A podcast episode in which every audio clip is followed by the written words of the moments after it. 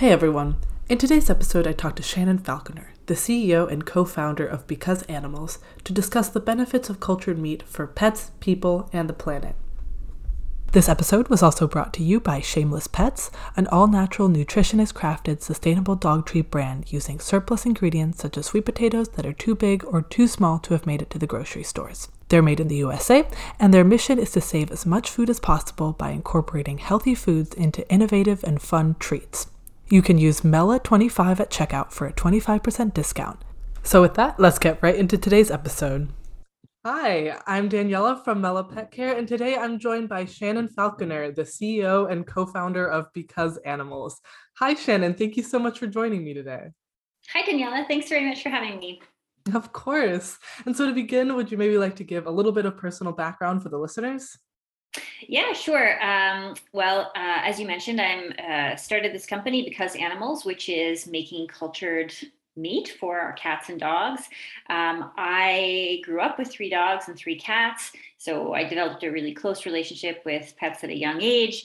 Um, and then, as a result of that connection that I I have or had had with animals, then um, I stopped eating meat at a young age uh, in my early teens, and then started volunteering with animal rescue in my uh, late late teens, and then that actually continued throughout my entire adulthood.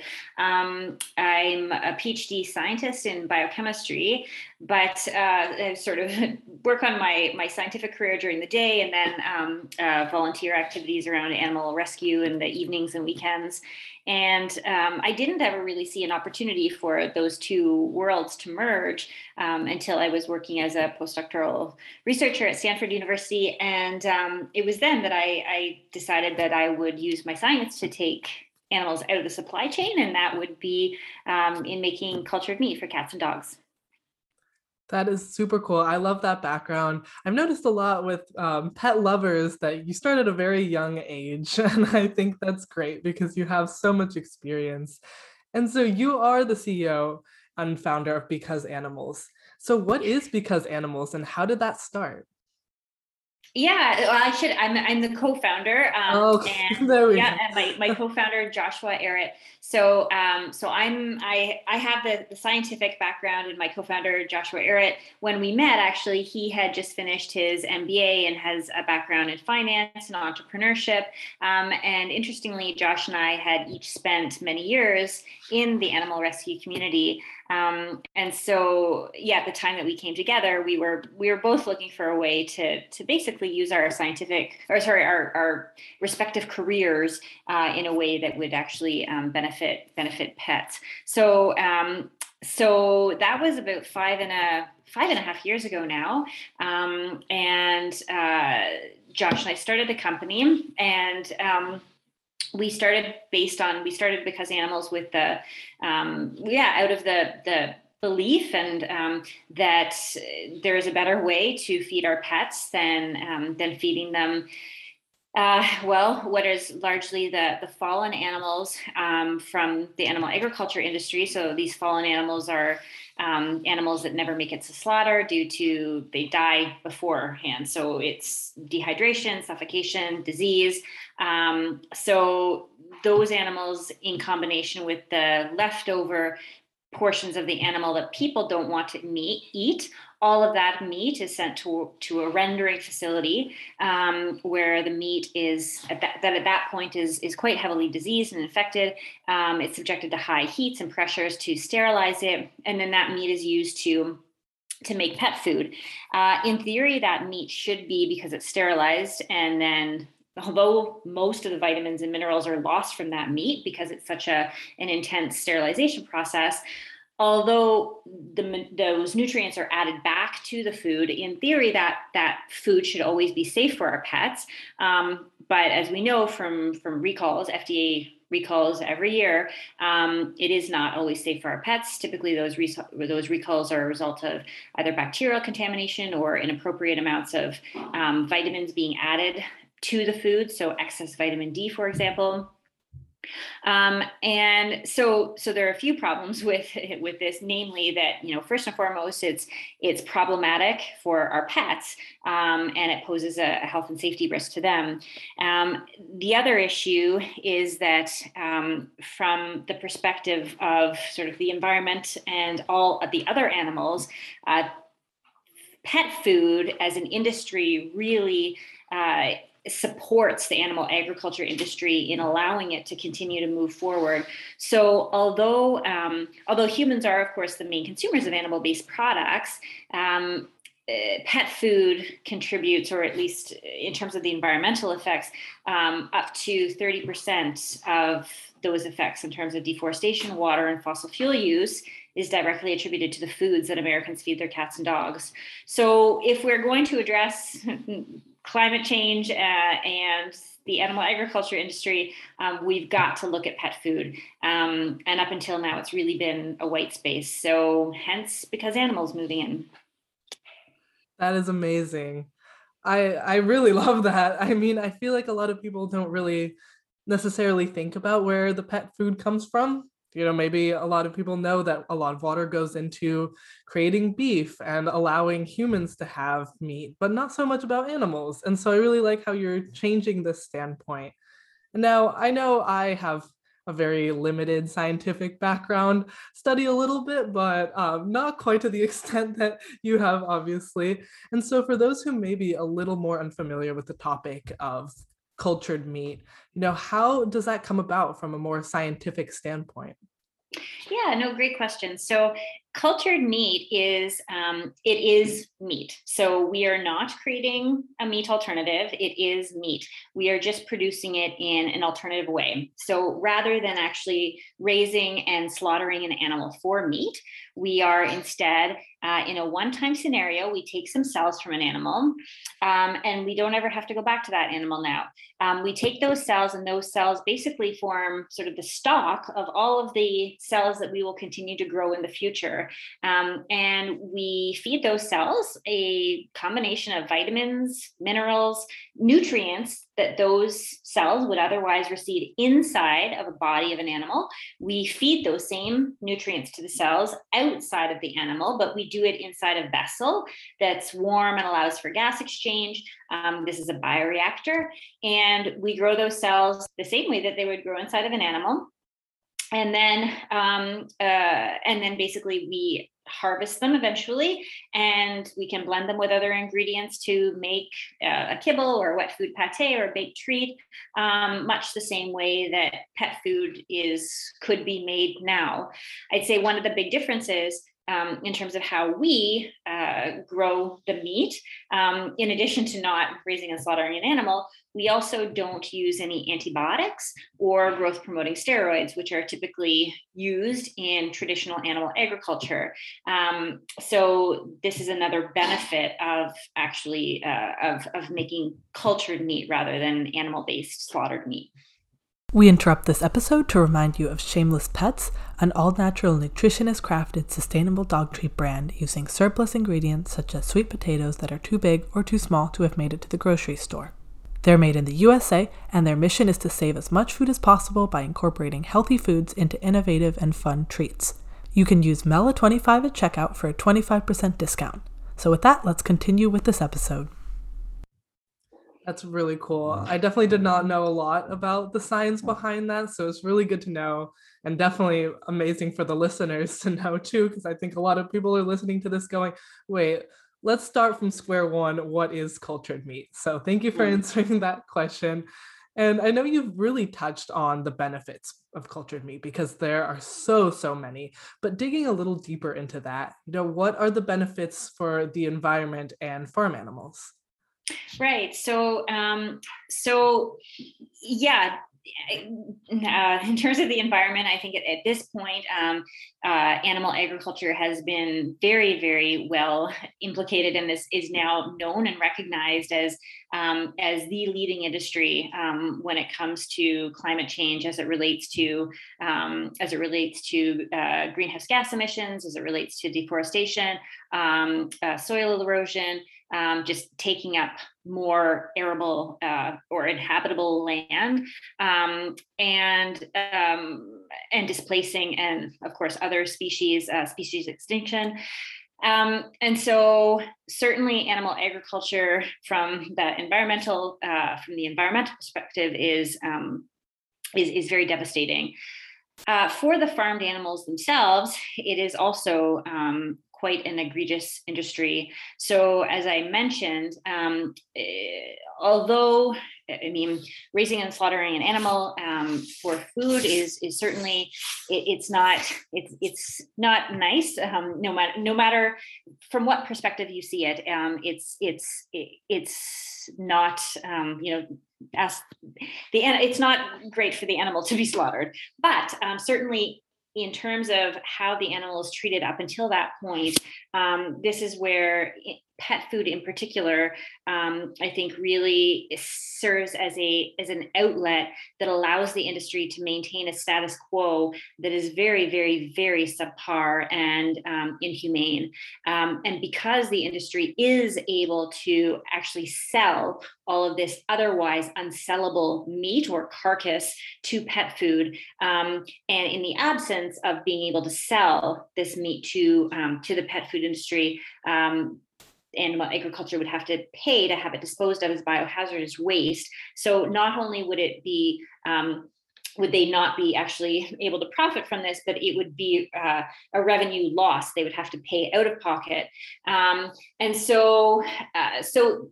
But because pet food is this, as I say, it's sort of this um, this um, outlet for the industry, and so as a consequence, you know, um, yeah, not necessarily focusing on um, ensuring that there is adequate space for animals or that they're they're provided with enough resources in terms of medication if they or um, just treatment if they are diseased um, or or water etc uh, there's not there's not really pressure for these animals to be taken care of as well as perhaps they should be, um, because if they die before slaughter, um, there's still the opportunity to profit from um, to profit from their carcass.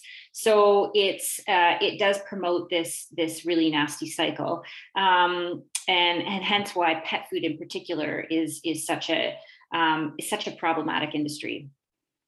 Yeah, absolutely. I'm learning so much today in these short minutes. so mm-hmm. really information packed. And so to continue with this trend of you know the question of benefits love to hear more then about the advantages for people and pets right so um, certainly you know if we um, creating a um, uh, I mean, the environmental piece is, is naturally, um, and hopefully for most people can see why it obviously benefits humans. There's also a public health piece associated with uh, eliminating animal agriculture. And I mentioned previously that we don't use antibiotics when we grow our meat, where the animal agriculture industry does. So, uh, and actually, they use a lot of antibiotics. So, 80% of the antibiotics manufactured in the United States are sold to the animal agriculture industry.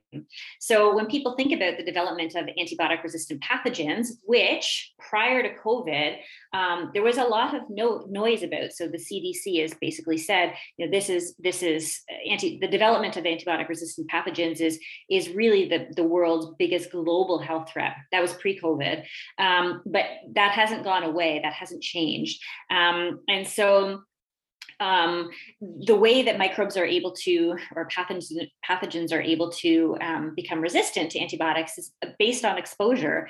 And so, if you look at just sheer numbers in terms of the number of antibiotics produced, what industry they're sold to, 80% going to animal agriculture, um, we can we can say quite simply, uh, animal agriculture is is the leading driver of the development of antibiotic resistant pathogens, and um, and these are therapeutically relevant relevant antibiotics um, that are used. And that means that people who go to the hospital, perhaps with some other disease like uh, an immuno, they have some kind of a, they are immunocompromised, um, or they go there for cancer treatment, um, and then end up dying not of the disease that they went to the hospital for, but instead an infection that they acquired while at the hospital um, uh, because and, and, this infection was not treatable by any of the antibiotics available. So, um, public health is a big issue. Um, with uh, in terms of our pets, um, why cultured meat stands to benefit them in particular. Um, so this this naturally, I mean, these other reasons also trickle down to the reasons that we discussed. That trickles down to our pets, of course, as well. Um, but what I can say, eh, just in terms of the recalls that would be um, that are made uh, every year, um, typically, yeah, again, due to contamination by bacteria or uh, chemical contamination. So when we grow our cultured meat in this bioreactor, um, there is no there is no chance of contamination that we cannot see. So uh, meat is contaminated because it's, it's contaminated basically with um, with fecal bacteria. So animals, of course, they the conditions that they live in, um, it's sort of this um, they're they're surrounded by fecal matter and so when they are slaughtered and when that meat is then cut and so on and so forth, there's also trace levels or there's there are cells, um, pathogenic cells that end up on meat. And this is why people have to cook their meat um, because it does contain E. coli and salmonella, other fecal pathogens. When we grow cultured meat, there is no fecal matter present. Um, so there's uh, there's certainly no risk of contamination there. And if there is a contamination by any kind of pathogen, because those cells growing in the bioreactor don't contain an immune system, unlike an animal, um, we could we can see that infection immediately, and then we can basically cull the entire culture and then start again. So what we are harvesting, the meat that we are harvesting, um, is always pure meat. There are no bacterial or fungal pathogens. Um, and, and the other benefit, of course, is that with respect to chemical contamination, we know exactly what goes into the bioreactor and we know exactly what comes out. Uh, unlike an animal that is a very, very, it's a complex being, um, depending on what that animal is exposed to by way of either medications or feed um, or just airborne exposure for that matter. Um, stress hormones that are actually produced by an animal when it's killed. Um, so th- all of these things become moot points when we're when we're thinking about cultured meat because it's a very very controlled system um, and the same it's the same process every time we do it. Um, so that um, that allows for that allows for very very clean safety checks. Yeah, this is a great discussion because I feel like we've looked at so many levels, you know, from the small level of just your pet's health to something as big as the global ecosystem and environment. So I think because animals has done such amazing things, you've come very far. Obviously, startups started with a very small idea and really blow up, and you've gotten to a great point. But what about the future? You know, what does the future have in store for you because animals? You know, what goals do you have in mind?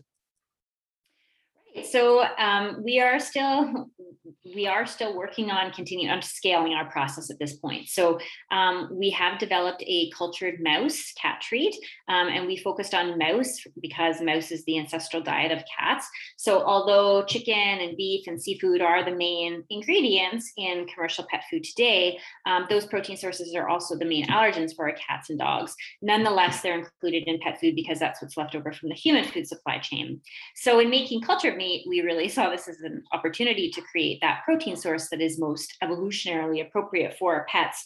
So, um, so that's mouse for cats, um, which we're now working on scaling. And then the next step will be um, the next um, the next, uh, I guess, product line would be rabbit uh, for dogs, um, focused on this sort of small native prey diet.